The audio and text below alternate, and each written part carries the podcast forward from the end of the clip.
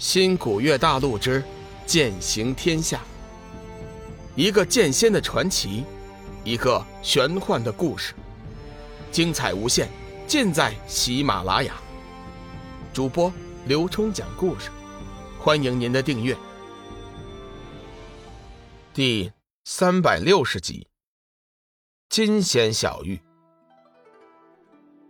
龙宇没有想到，静茹会做出如此过激。如此幼稚的行为，爱情当真就是这么可怕？还是静茹的智商本就是有问题？其实有些事龙宇并不知道。在天涯海阁，当地土著的修行是不计七情六欲，相反，男女之间的交合还可以有效的提升双方的修为，尤其是像静茹这样的玄阴之体，一和男子交合。不但肉体上会得到强烈的欢愉，而且修为也会大幅度的提升。比如冷风，他这身修为如此之高，一方面他的天资确实是过人的，而另一方面却得益于和静茹的交合。所以在静茹看来，自己的肉体是宝贵的，它可以给男人带来肉体上的舒服和修为上的提高，这也是他敢拿身体作为条件的原因。可惜，他失败了。龙宇压根儿就没有正眼看过他一眼。他从他的眸子中看到了不屑和嘲笑。静茹缓缓将自己的衣服穿好，恨恨地看了龙宇一眼，转身离去。龙宇则鄙夷地看了一眼静茹的背影，心中为雷猛的爱所不值。清晨的太阳刚刚升起，擂台场地。早就挤满了各色散仙、土著，前来观看最激动人心的一场总决赛。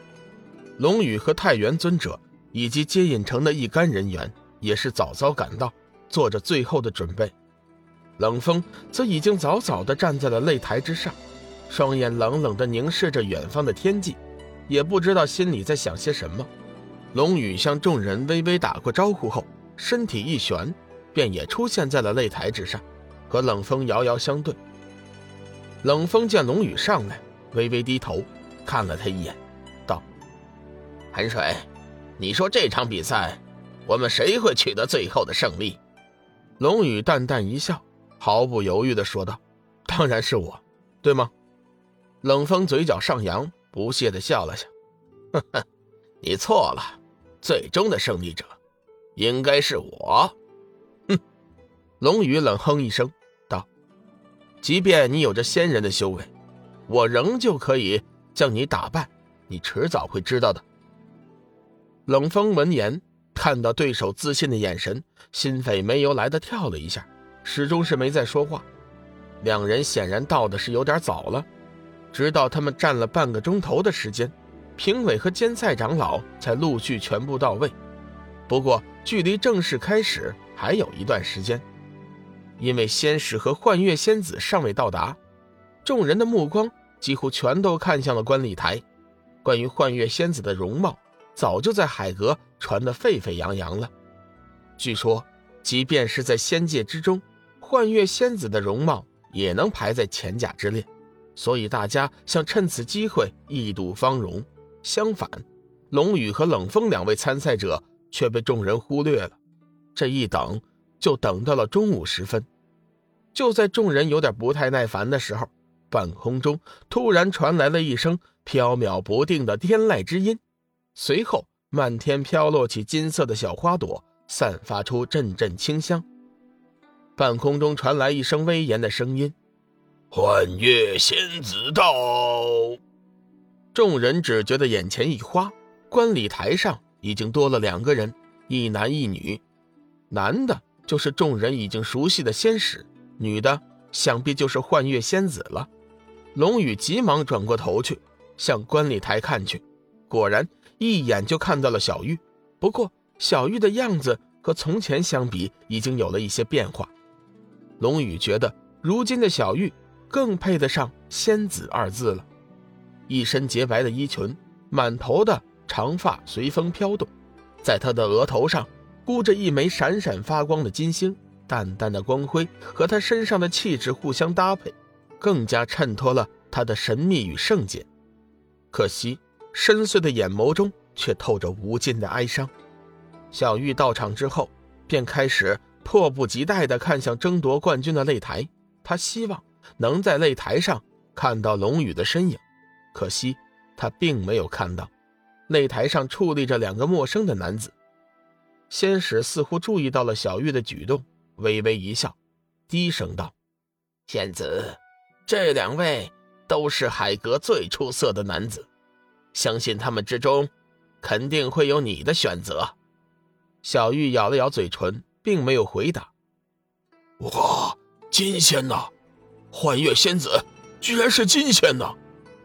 有人注意到了小玉额头上的金星标志，散仙群中。不知谁喊了一句，台下众散仙顿时一阵惊讶，万万没有想到，传说中的幻月仙子居然是金仙。龙宇也是微微惊讶，没想到小玉的修为居然会提高的如此之快。